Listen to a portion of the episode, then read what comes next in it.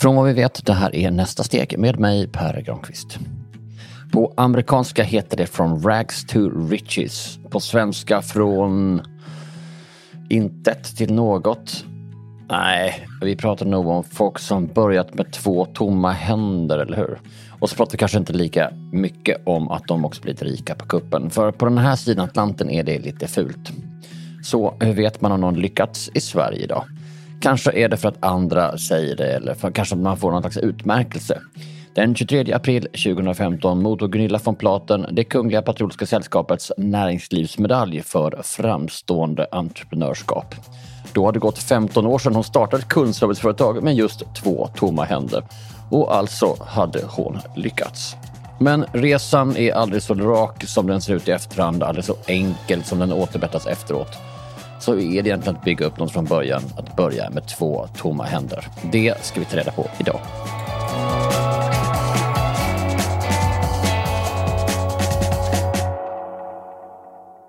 I mer än 20 år har Gunilla von Platen tagit nya steg och hon funderar hela tiden på nästa steg. Vid sekelskiftet startar hon kundserviceföretaget Exakt Kundrelation och hon var bolagets VD i tio år innan hon övergick i en roll som arbetande styrelseordförande. Sju år senare sålde hon det hela till riskkapitalbolaget Altor.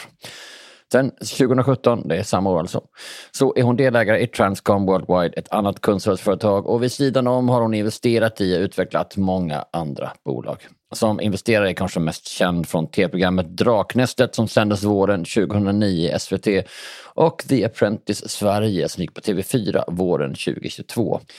Det är alltså inte alltid lätt att hålla jämna steg med Gunilla von Platen men för en tid sedan fick jag möjlighet att intervjua henne inför publik i Kalmar. I samband med att The Apprentice började gå på TV4 publicerade Dagens Industri en stor intervju med dig. Du fick bättre åstadkommit hela din story från två tomma händer till ja, två ganska fulla händer idag. Och så slutar intervjun med en skitkonstig fråga. Citat. Så du lever inte på din man? Frågetecken. Det här gjorde ju mig förbannad och dina vägnar. Jag kan tänka mig hur du kände. Så om vi bortser från det djupt förolämpande att DI ställer en sån fråga till någon som har pratat i flera timmar om hur man byggt upp sitt bolag. Så det finns en annan fråga. Varför finns det fortfarande folk som underskattar dig? Jag tror att det sitter så djupt rotat i människor att tänka att det är mannen som är den som tjänar mest i familjen. För det är de facto sant mm. i de flesta familjerna. Och det är ovanligt att det är en kvinna som tjänar mer än sin man. Mm. Och jag hade en fantastiskt exempel på en kvinna faktiskt som kom till mig fram på gymmet för några veckor sedan. Så kom hon fram till mig, jag kände inte henne, vi stod i omklädningsrummet och så sa hon så här, Gunilla, jag måste bara få tacka dig. Jag bara, oj då, vad jag har gjort? Jag kände inte henne sa hon, jag läste din bok när den kom ut för två år sedan. Den gav mig sån styrka och inspiration mm. att vi kvinnor också kan. Om du kan med alla de motgångarna du har varit med om, då ska jag också kunna. Jag gick till mitt jobb och sa upp mig mm. från min arbetsplats. Hon hade ett bra jobb, hon var i 50-årsåldern. Och idag sa hon att hon hade sex anställda och hade kunnat anställa sin man som konsult i företaget och tjänade mer än sin man. Och var så stolt. Och det är helt underbart. Men jag tror att det är så djupt rotat att mannen tjänar mer, för de tjänar mer på arbetsplatsen. Under en livslängd så är det så att en man tjänar för exakt samma jobb över 6 miljoner kronor mer än en kvinna. Så det är sanningen. Så på svar på frågan om varför folk fortfarande underskattar dig är lite så här, bry mig inte, för jag håller på med min grej. Exakt. I couldn't care less. Okay, ja, men, eh, jag måste redan här erkänna att jag är lite svag för Gunilla och hennes rättframhet. Lite starstruck också om sanningen ska fram. Hon kör sin grej och hon har lärt sig att det går. Men låt oss börja från början. Du började din bana med att kränga försäkringen på Skandia i Göteborg och har ju ett jävla driv. Det har man ju upptäckt. Liksom så, liksom. Hade du det drivet då också? På Skandia? Mm. Ja, absolut. Nej, men framförallt på Skandia fattade jag inte att man inte fick vara duktig och förstöra ackordet. Så att jag, jag Förklara för unga människor, vad innebär förstöra ackordet? Ja, vi som är gamlingar då. På den mm. tiden stod mm. man på Volvo på bandet och kunde förstöra ackordet för man var så snabb så att de andra inte hann med. Men för mig, de som inte kan min historia, min familj, vi är kristna flyktingar som kom till Sverige 1976. Vi flydde hals över huvud, min mamma blev skjuten framför oss barn och efter en lång resa hamnade vi i Göteborg, miljonprogram miljonprogrammets Göteborg, arbetarkvarter, Västra Frölunda. Och där växte jag upp. Jag hade åtta syskon. Mormor och farmor som bodde hemma hos oss. Vi är alla i 100 kvadratmeter. Mm. Så att jag insåg tidigt i livet att jag kommer aldrig kunna få någonting. Sen när jag var sex år, min största drivkraft och jag överdriver inte, mm. det är verkligen godis. Det var bara att kunna köpa godis. Alla mina kompisar hade lördagsgodis och det hade inte jag. Så jag bestämde mig att då måste jag skaffa mina egna pengar. Så jag gick till hemglassbilen och så köpte jag glasspinnar för 50 öre pinnen. Och sen gällde det att sälja den jättesnabbt innan glassen hann smälta för en krona. Mm. Och sen höll jag på så. Jag sålde allt. Fula vytkort och jag var Lucia, jag var tomt, jag knackade på alla dörrar. Och, alltså, jag, jag tjänade så mycket så pengar. Och det här är faktiskt en rolig detalj. Alla experiment som är med i The Apprentice Sverige bygger på ett eller annat sätt på grejer som Gunilla ägnat sig åt för att tjäna pengar.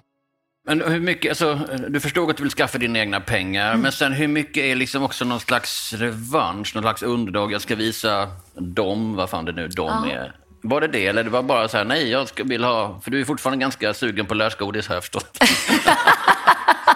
Precis. Nej, men för mig har det varit hela mitt liv, i och med att jag växte upp i en kultur mm. där männen var de mest intressanta i familjen. Det är de som man skulle vara stolt över. Vi tjejer skulle helst gifta oss och skaffa massa barn och vara mm. en bra hemmafru. Jag tog inte det spåret, utan nio barn var jag nummer fem och den första som bröt mig loss alla de här kultursederna. Så jag flyttade hemifrån när jag var 22 år. Då var jag chef på Skandia. Mm. Så vi fick bygga Skandias telemarketingverksamhet. Jag visste ju knappast vad telemarketing var när jag började på Skandia, jag var 19 år och det var bara en slump att jag hamnade där. Mm. Jag skulle inte hålla på med försäljning när jag blev stor, för jag skulle bli advokat och spöa skiten min storebror mm. som var mammas ögonsten. Och sen så tog jag ett sabbatsår från juristlinjen. Vi hade praktik på ett försäkringsbolag där vi också pluggade försäkringsjuridik och då hamnade jag på Skandia. Mm. Och det, på den vägen blev det. Sen kom jag inte iväg från Skandia utan då började jag ju där när jag förstörde ackordet att de hörde talas om den här tokstollen i Göteborg som sålde mer försäkringar än man hade gjort sedan Skandia startade 1855. Mm. Och så började de göra lite studier på mig, för vi var inte så många invandrare som jobbade på Skandia på den tiden. Så först började jag så här, vad är det hon gör som är annorlunda? Ja, men sen så... Ett jävligt osvenskt beteende att sälja för mycket. Ja. Fy fan, alltså nej. Exakt. Ja, men först började jag så här, nej men vänta lite, det är orättvist. Hon kommer före alla och går sist. Men får man inte komma och vara flitig? Nej, men det var ju fel.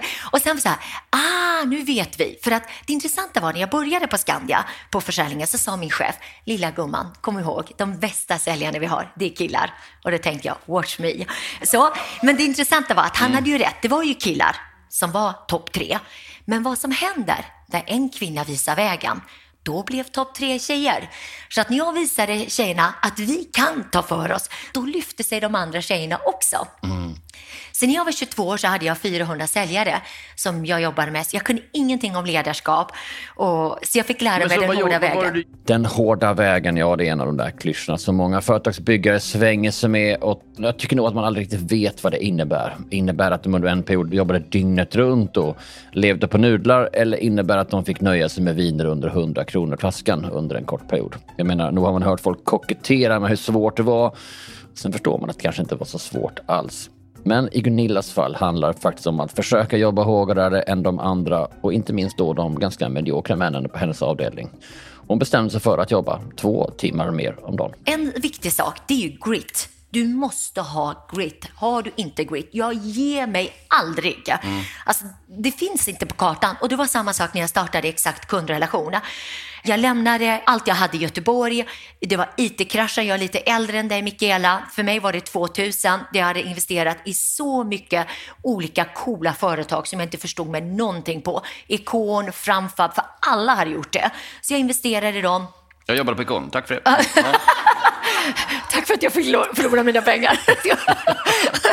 Men allt gick åt skogen, så bara över natten så försvann alla pengarna. Ja. Och sen flyttade jag från Göteborg till Stockholm, skulle starta mitt bolag.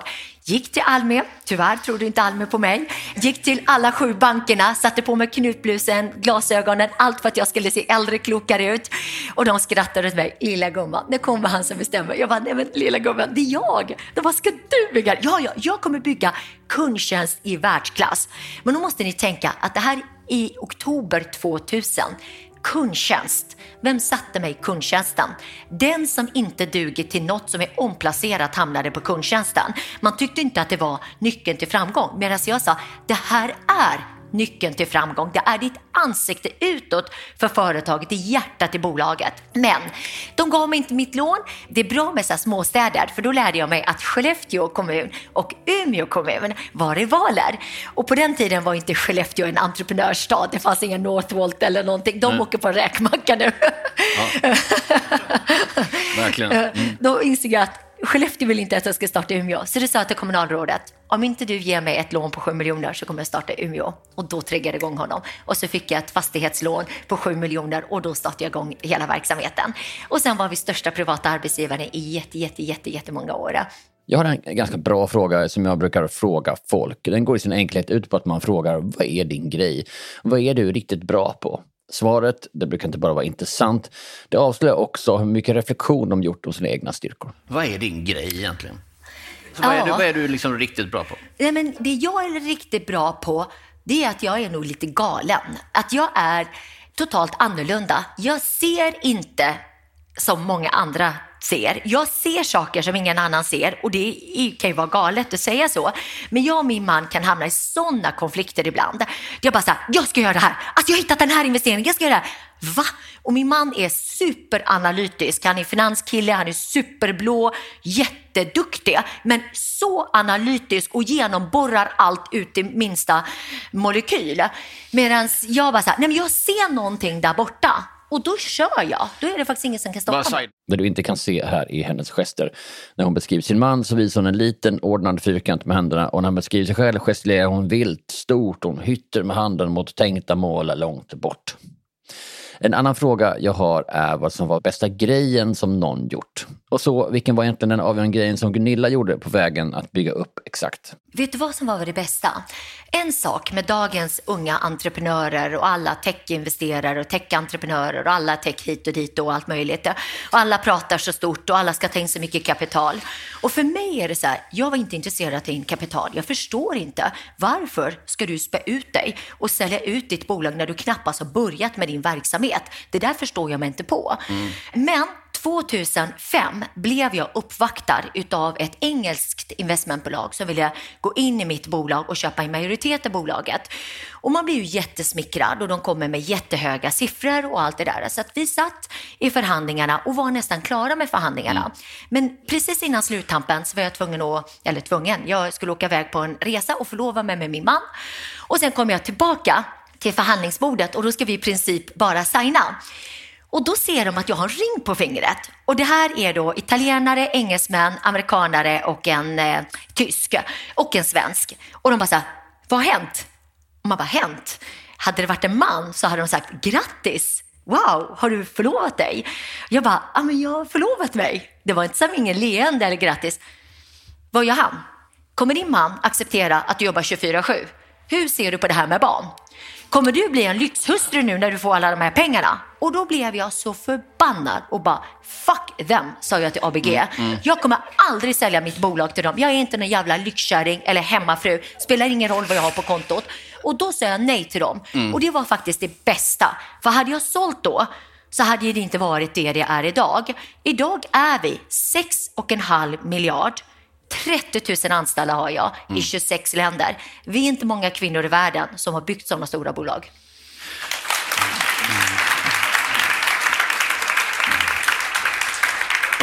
Otrolig sån konstig reaktion. Ja, vigselring, okej, okay, liability. Alltså det, att, att det är också...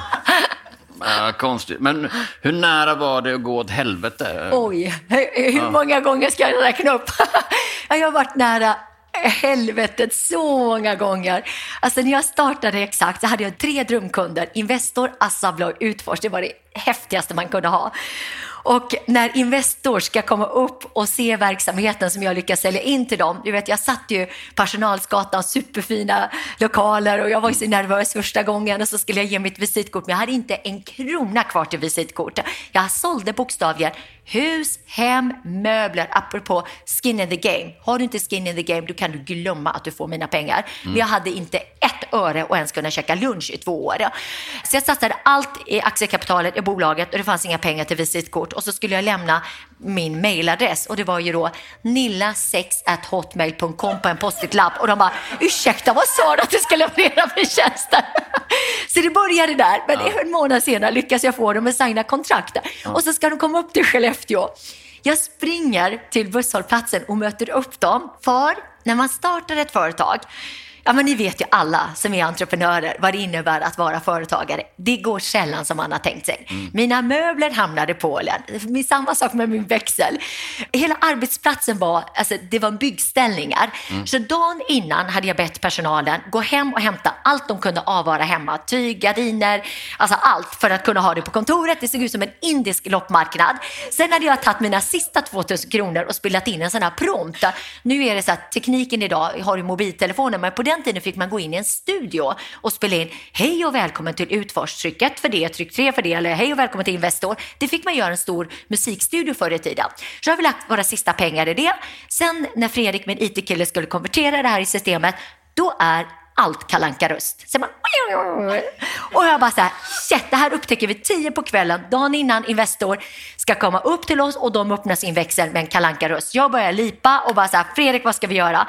Sen kommer Fredrik på, ah, jag tror att jag kan hitta en gratis programvara på nätet. Och han var intresserad av musik så han hade mikrofon och pappkartonger hade vi. För vi hade ju gått till ICA och hämtat varenda bananlåda för det var ju våra arbetsplatser. Mm. Så jag stoppade in huvudet i en låda, pappkartong med mikrofonen och en vante för att jag inte skulle flåsa för mycket. Och sen så gjorde vi om inspelningen. Och dagen efter då när jag springer till Investor, möter upp dem och så säger jag stopp innan ni kommer in i lokalerna. Det kommer bli höj och sänkbara bord, det kommer bli så fint och ergonomiskt och blommor. Men ni måste ha fantasi. Och till slut bara släpp in oss, vad är det vi ska få se? Ja. och blicken när de kommer in, den kommer jag aldrig glömma. De bara holy shit vad vi köpt för verktyg. Men de är fortfarande kunder. Men för det jag startade den här podden för att försöka beskriva den här dubbla känslan man har som företagare. När de frågar hur det går så svarar man alltid jo, det har bra som 17. Men samtidigt känns det som att det håller på att gå liksom sådär eller kanske till och med gå sönder hela tiden. Så jag frågar Gunilla. När slutade den känslan? Aldrig. Aldrig är mitt enkla svar. Och det är så här. Så du är lite rädd att något går åt helvete just Alltid. nu? Nu låter jag säkert helt sinnesrubbad, men ju bättre det går, desto mer orolig blir jag. Det är nästan bättre när det är kaos och jag vet att det går åt helvete, för det är jag mm. mentalt förberedd på nu. Men när det går för bra, då tänker man, nej, shit, jag får inte njuta för snart kommer det gå åt helvete. Någon kris kommer hända någonstans. Och jag tror att vi alla entreprenörer har det gemensamt. Vi är konstant noja och oroliga att det ska gå åt helvete. För det är ju ditt ansvar. Det är ju ingen annans ansvar. Nej, men hur mycket är liksom tur också? För jag tänker i många av de här intervjuerna med entreprenörer så pratar de ju sällan om sin tur. Det här tror jag är av rädsla att inte framstå som skickliga. Men man brukar också säga att liksom, turen förföljer de skickliga. Ja. Alltså en del underskattad faktor i företag är att inte mm. dö. Alltså ja. det är bara många som har gått, de, de dog inte, nej då får vi väl köpa av dem då. Alltså, ja. så här, alltså det är, och sen är också en tur, hur mycket? Nej, jag skulle säga att det är bullshit med tur. Det är svinhårt arbete. Du gör dina 10 000 timmar och mer därtill. Och de har gjort en väldigt intressant studie i Stanford just. Mm. Jag älskar de här Jim Collins böcker, mm. Eh, When the Giant Falls och allt det där. Och då gjorde de studier just kring det här med tur. Mm. De mest framgångsrika företagen, har de haft mer tur än de som har misslyckats. Och det intressanta var när de kom fram, de här stora feta jättarna, sparv efter sparv flög förbi dem, men de var ju fat and happy och fångade inte möjligheten. De som lyckades, mm. de såg den där möjligheten bara fångade den och gjorde någonting åt det. Så jag tror att det handlar om att du fångar möjligheten och ser att det är en möjlighet. Så många gånger i men mitt de har skapat sin tur då? Alltså att de eh, fattar att nu ska vi kolla efter Nej, men Du är mer hungrig och du ja. ser den och du tar chansen. Men är du mätt och så, så är du bekväm och förnöjsam. Det, det var också en sak när jag startade mitt bolag. Jag älskar Ingvar Kamprad. Ingvars tio budord satte jag exakt kundrelations tio budord, tapetserade dem på väggarna. Mm. En av dem förnöjsamhet. Du ska aldrig vara förnöjsam. Den dagen du lutar dig tillbaka, då kommer det gå till helvete och så kommer konkurrenterna springa ikapp dig. Mm. Så det här är så intressant det här med tur. För är du en person som vågar, mm. så du är orädd och du måste vara orädd som entreprenör för att annars kommer du inte komma någon vart. Och är du en IT-snille. Jag menar, när jag gjorde Draknästet så investerade jag i genialiska världspatent. Det gick åt helvete. För jag hade en uppfinnar-Jocke bakom som skulle uppfinna i dödagar. Vi bara, men vänta lite, vi är redan bäst i världen. Ut och sälj, sälj, sälj, sälj. Mm. Och det kunde han inte. Och det hjälper ju inte det, att du sitter där med ditt världspatent. Jag menar, Steve Jobs, han uppfann ju inte mobiltelefonen. Han förpackade den smartare och skapade ett begär vi inte ens visste att vi hade. Mm. Så att det är det som är så otroligt intressant. Som vi hör gör Gunilla von Platen saker hela tiden. Pang, pang, pang. Och jag undrar var det där kommer ifrån. Varför kunde inte hon stannat på Skandia? Varit lite fat and happy vid 22 års ålder och sen fortsätta med någon slags mellanchefstjänst och klättra uppåt i lite lagom takt. För mig fanns det inte ett alternativ. Jag hade ett fantastiskt jobb på Skandia. Det var ju få unga personer som i min ålder, jag menar man är 22 år och 400 säljare. Och vdn åkte faktiskt ner till Göteborg när jag sa upp mig och bara sa du får inte säga upp dig, för jag var ju en kassako för dem. Vad kan vi göra för att du ska stanna kvar? Och jag bara kände så här, nej, jag ska inte bli fat and happy. Jag var 26 år hade förlorat alla sparade pengar, IT-kraschen, hade en relation som hade gått åt helvete. Och så tänkte jag, nej, nu är det timing. Nu ska jag starta eget, mitt IT-kraschen. Gör jag inte det nu så kan jag bli fat and happy här på Skandia. Så att det är nu, och då hade jag ju faktiskt flera olika grejer som jag tittade på och tänkte på. Men sen blev det kundtjänsten. Men det är också en skitkonstig reaktion. Jag är fat and happy, världen brinner. Det vill jag vara med om. Ja. Alltså... Men det är så vi entreprenörer är. Vi är lite galna. Alla mina vänner tyckte att jag var galen. Mm. Min familj grät och undrade vad jag förstört mitt liv. Men det låter som att du gick från något, eller gick du till något? Nej, jag gick från något fantastiskt till att vara i Stockholm, Känner inte en enda kott i Stockholm. Mm. Stoppade som sagt in pengarna i aktiekapitalet i bolaget. Så vad jag fick göra när jag kom upp till Skellefteå, jag gick till Agneta som var chef på Stadshotellet. Som sagt var återigen fördelar med mindre städer. Så Agneta, så här är det, jag ska bygga ett kundtjänst i världsklass. Jag kommer ha så häftiga företag. Alla de här kunderna kommer besöka dig. De kommer bo på ditt hotell. Och det är så här att jag har inga pengar. Jaha, vad ska jag göra åt det? Nej, jag kan betala 300 kronor per natt och då måste du ge mig samma rum så att jag inte behöver byta garderob och så här, jag kan ha mina kläder. Och sen måste du göra mig till guldmedlem. Hon bara, nej men det kan du inte få för 300 kronor. Jo, för att då hade jag kollat om man är guldmedlem, då fick man en vouch på 100 spänn. Jag bara, det är klart, då är ju maten klar. Så till slut efter mitt tjat, hon orkar inte med mig, så då fick jag bli guldmedlem på Stadshotellet mm. i Skellefteå. Hade samma rum utan toalett, för jag visste också att städningen är det dyra. Så jag sa, du behöver inte städa mitt rum, jag städar det själv och jag kan dela toalett med någon annan. Mm. Och så fick jag då bli guldmedlem, fick vouchen på 100 spänn, så jag checkade frukost så magen sprack och sen på kvällen hade jag min 100 kronor vouch så jag kunde äta. Och det hade jag i två års tid det här gnetandet, att alltid vilja spara en krona, ja det är nog avgörande. Och hon är inte ensam om det. Man har hört många entreprenörer som haft samma idé. Men hur överför man det här till sina barn då? Och hur hittar man anställda med samma grit? Mer om det efter det här.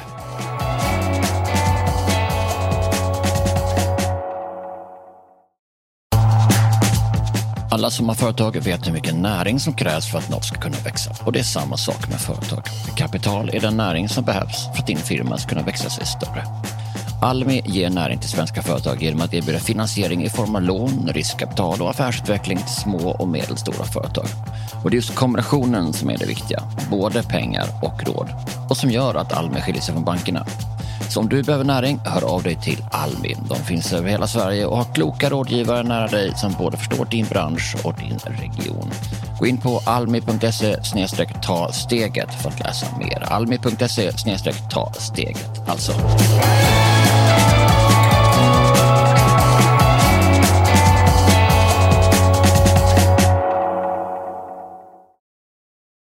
Bakom den där gnetigheten, den där respekten för varje tjänad krona finns en respekt för pengar. Det blir tydligt när jag frågar henne om hur hon försöker överföra det här tänkandet till sina barn. Men hur går det då med tonårsbarn? Vi har tonårsbarn uh, och de är ju lata jävlar. Uh, det går åt helvete. Det säger jag av erfarenhet. Blir det mycket krockar hemma? Ja, men vet du vad? Jag är lite krockar med mammor och pappor på skolan också. Mm. Och då kan jag berätta en händelse när min Ludvig var 10 och min Elisabeth var 9. Jag sparar ju gamla mobiltelefoner. Då ville Ludvig ha min senaste mobiltelefon som var faktiskt en väldigt bra telefon. Och sen ville Elisabeth ha den äldre telefonen. Och det är så här, det är inga problem. Ni får köpa de här telefonerna. Och Elisabeths telefon skulle jag sälja för 500, men den var ju faktiskt ganska mm. trasig och då började hon pruta med mig för mina ungar har lärt sig pruta. Mm. Det fick de i modersmjölken. Så hon fick ner den till 300 och sen Ludvigs telefon, den var faktiskt väldigt bra. Så jag sa, det är tusen spänn. Jag tog med din sparbössa, det är end of discussion. Mm. Och han köper den för tusen kronor. Men det intressanta är att de är så rädda om de här telefonerna. För de har betalat det för sina surt förvärvade pengar. Och då har de innan då sålt massa grejer. De har sålt i Humlan och mm. sålt tvålar och gud vet allt vad de håller på med. Mm. Men då får jag samtal från några mammor på skolan och säger du, jag hörde att du hade sålt dina gamla telefoner till dina barn. Är det sant? Jag bara, och? Vad är ditt problem? Jag lär mina barn ha ja. respekt för sina saker. Det handlar mer om rätt värderingar. Men du kan väl inte sälja dina gamla? Ja, men pengarna sitter ju på deras konto då, men det vet de inte om. Det här handlar om att jag lär dem respekt för pengar mm. och värdet av pengar och göra rätt för sig i samhället. Så jag är jättejobbig mamma och vi krockar väldigt mycket. Men jag står på mig och min man är likadan. Hur är det då med tålmodigheten, undrar jag? Spara, hålla ja. på och så här. Alltså, ja. Och samtidigt så tålmodighet är ju inte kanske en bra grej att vara entreprenör eller företagare. Nej, men det är bra att vara uthållig. Mm. Det är extremt viktigt, för att är du inte uthållig så har så man hetsig ju... plus uthållig? Ja, men hetsig. Jag tror att folk tycker att man är hetsig för att man aldrig ger sig. Det är återigen, det är grit. Du har pannben. Mm. Och därför älskar jag vissa typer av människor. Barn till bunder du får jobb hos mig utan att blinka. Du behöver inte ens komma in med en CV. Hästtjejer, alltså de är grymma. Mm. De har det här stora djuret, de är ute i vått och torrt och ska ta hand om det. Ja. Barn till ICA-handlare. Det är helt fantastiskt. Mm. Så att det, de ger sig aldrig. Så jag älskar att du har jävla anamma, förlåt att jag svär, men det mm. är otroligt viktigt att du har det. Är du en lat, bekväm person, då kommer du ju upp halvvägs. Ibland kan jag och min man ha fighter för att han bara säger, ge dig nu. Jag bara, nej, jag vet att jag kommer få igenom det. Och sen när jag får igenom det, han bara, ah, jag ska vara tyst, jag ska aldrig säga någonting igen. Jag bara, jag visste att det gick. Men det finns också en intressant, i The Apprentice säger till någon i något av de första avsnitten, mm. jag minns inte vilket det var eller till vem, men att prestation är det enda som räknas, säger du och spänner ögonen i den, som punkt mm. liksom. Men är det inte så här, higher for attitude, training for skills? Ja. Nej, vad jag menar med det, så är det så här, prestation. För mig handlar det om genomförandekraften som entreprenör. Jag träffar så otroligt många entreprenörer och mm. det är alla kategorier. Och de som kommer och bara vill ha massa pengar, som inte har en skin in the game, de som har en attityd, de är kaxiga men de är inte ute på fältet, de ska gå på event och mingla hela dagen istället för att jobba. Att vara entreprenör, det är att vara i kolgruvan. Förstå mig rätt, det finns inga kolgruvor längre. Men det är kavla upp armarna och stenhårt arbete. Mm. Och framförallt dina första fem år. Du ska inte ha tid för mingel och andra tramserier, utan du ska bara jobba med din verksamhet. Så för mig är genomförandekraften och din styrka är det som entreprenör. Det är allt. Det är inte vilken affärsidé du har. För folk frågar mig, vilka branscher går du in i? Jag går in i alla möjliga branscher, förutom alkohol och tobak och spel och sådana saker. Men i övrigt spelar det ingen roll vilken bransch det är. Om jag tror på dig som person och att du har det, det jag söker, då kommer du att lyckas. Jag menar Tom som vinner The Apprentice, han håller på med deo, duschkrämer och sånt. Är det min bransch? Absolut inte. Men jag tror på honom. Han sålde sin soffa, han sålde sin matta, han sålde allt för att satsa på Mosse Nor och är en gammal tävlingssimmare. Han har pannben utan dess like. Gunilla saknar inte pannben hon heller och en av de saker jag tycker är fascinerande är det här med att förhandla eller ja, att pruta. Det är något i det där som gör mig obekväm. Och jag tar därför chansen att fråga Gunilla om det. I botten så tror jag att det handlar om att man tycker att det är pinsamt. Och jag kan Varför titta... är det pinsamt? Det är det för att jag säger att jag har inte pengar? Nej, det har inte med att du har pengar att göra. Ja, men jag har ju min man som är svensk och han tycker att det är så pinsamt.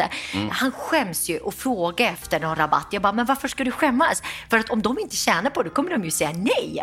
Så jag förstår inte det här att man ska skämmas. Men det fick jag ju med mig, för jag var ju, och det var ju kanske för att vi hade inget val. När jag var liten flicka, jag var sex år år, då var jag ju på saluhallen i Göteborg. Vi köpte kossor, höll på att säga, men hela lamm och lådor med kartonger med frukt och grejer, ja. för vi kunde inte köpa på ICA ett kilo för alla de här människorna. Och då hörde jag ju alltid pappa hur han prutade överallt och han skämdes inte. Nej. Och det tror jag att det fick jag med mig. Varför ska jag skämmas? För att om du inte vill sälja till mig så kommer du inte sälja. Och om någon prutar med mig så tycker jag faktiskt att det är ganska roligt och jag ger dem rabatt för jag tycker det är roligt att förhandla. Mm. Så att det ska handla om att du tycker att det är kul och att du inte ska skämmas. Och sen handlar det också om att du måste ju presentera det så att den andra känner en vinning. I alla affärer måste vi båda gå ut som vinnare. Mm. För om jag känner mig som förlorare och du som vinnare, då får jag dålig eftersmak. Då känns det inte bra. Men vi ska alltid gå ut som win-win båda två. Mm. Så därför så, ja men då kör jag tre för priset av två och så är vi i alla fall någonstans. Ja, exakt. Och sen handlar det förstås också om att hålla ögonen på bollen, att ha fokus eller Ja, tunnelseende som Gunilla beskriver det. Ska man kunna bygga upp något med två tomma händer till två fulla händer så måste man kunna skärma av sig från oviktiga saker. Ja, precis, inte låta sig distraheras av något annat. Nej, och där är det verkligen, vad är min grej? Som du sa, när jag går in i någonting, då får jag tunnelseende. Jag är inte kontaktbar. Mm. Och där har min man efter 17 år lärt känna mig. Han var så här, okej, okay, han kan prata och jag bara kanske säger ja till någonting och han kan säga att jag har färgat håret orange. Ja, vad bra, kommer jag säga, för jag bryr mig inte. Men då får man tunnelseende. Mm, mm.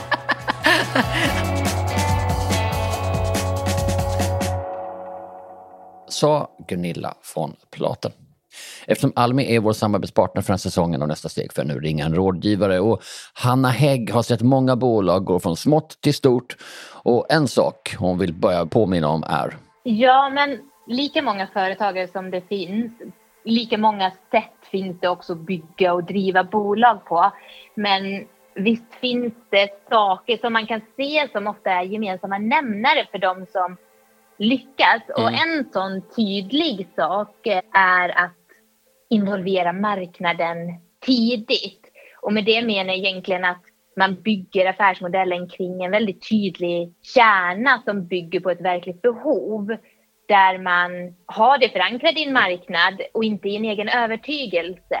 Och med att förankra i marknaden handlar det egentligen om att lyssna efter de verkliga behoven. Vi brukar ofta prata om att lyssna efter svordomar och det är ett ganska bra sätt att tänka när man bygger bolag vad är det folk stör sig på i vardagen? Vad är det de svär över? Och hitta de ingångarna. Det finns ett klassiskt citat från Henry Ford där han sa att om jag skulle ha gett kunderna det de ville ha så skulle jag gett dem en snabbare häst. Jag gav dem bilen. Mm. Och det är en typisk sån där man som kund inte alltid vet vad man vill ha. För man tänker det man kan relatera till. Men om man lyssnar efter de där behoven, vad det är som är problemet, vi har långsamma hästar, så kan man hitta öppningar för att bygga de nya stora bolagen. Just det, så någon svor över att fan vad det är långsamt att åka med häst. Ja, då uppfinner vi bilen. Mm.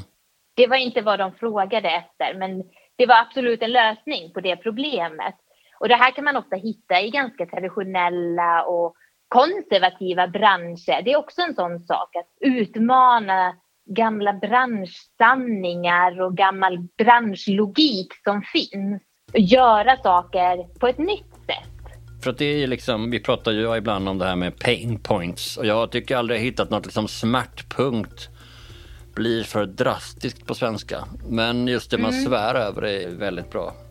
Och även att utmana den logik som finns, att bara vända på det och säga, men om det inte skulle funka så här, om man inte fick köpa bilar utan man bara var tvungen att betala per månad, vad innebär då det? Och då kan man hitta andra saker där också. Precis, och, och sådana bolag har vi ju sett många växa fram, till exempel Airbnb, där behovet är fortfarande samma, att vi behöver någonstans att bo när vi är på semester. Men de äger inte en enda säng. De bygger inga hotell, utan de löser problemet på ett annat sätt. Innebär det då också att om ditt första råd är att liksom lyssna efter svordomar och andra är att utmana logik som finns, är den tredje att, att faktiskt hålla sig till till samma sak så att säga. För Airbnb ägnar sig fortfarande åt samma sak och Ford ägnar sig fortfarande i, i grund och botten åt samma sak och lösa samma typ av problem. Att inte fladdra iväg och försöka lösa massor med saker. Ja men det är en bra ingång också just det här med fokus. Att våga fokusera som du säger på en en tydlig sak och hålla sig till att göra det man är duktig på och ha en tydlig kärna i affärsmodellen. En ganska rolig liknelse där är ju tiokamparen. En tiokampare är duktig på tio olika sporter, men ställer vi tiokamparen mot en som har fokuserat bara på längdhopp så har han inte en chans i längdhopp. Och det här är också sånt som bygger lyckosamma, bra bolag är duktiga på att fokusera på sin gren. Men då innebär det också att de är duktiga på att välja bort? Duktiga på att välja bort, precis. Sa Hanna Hägg. Och ja, det kan vara nog så svårt där att säga nej. Vet du någon företagare som du efter att ha hört det här skulle känna att den här personen skulle nog bli ganska inspirerad av att höra Gunilla från Platen och hennes driv och hennes roliga berättelser? Använd då dela-knappen här i appen för tips om det här avsnittet. Delar du i sociala medier så är det hashtaggen nästa steg som gäller. I nästa avsnitt får du höra fler företagare som tar steg framåt och kanske är det just det steg som du funderar på nu. Följ podden här för att inte missa det. Och till nästa gång, ta hand om dig och välj bort något till nästa vecka.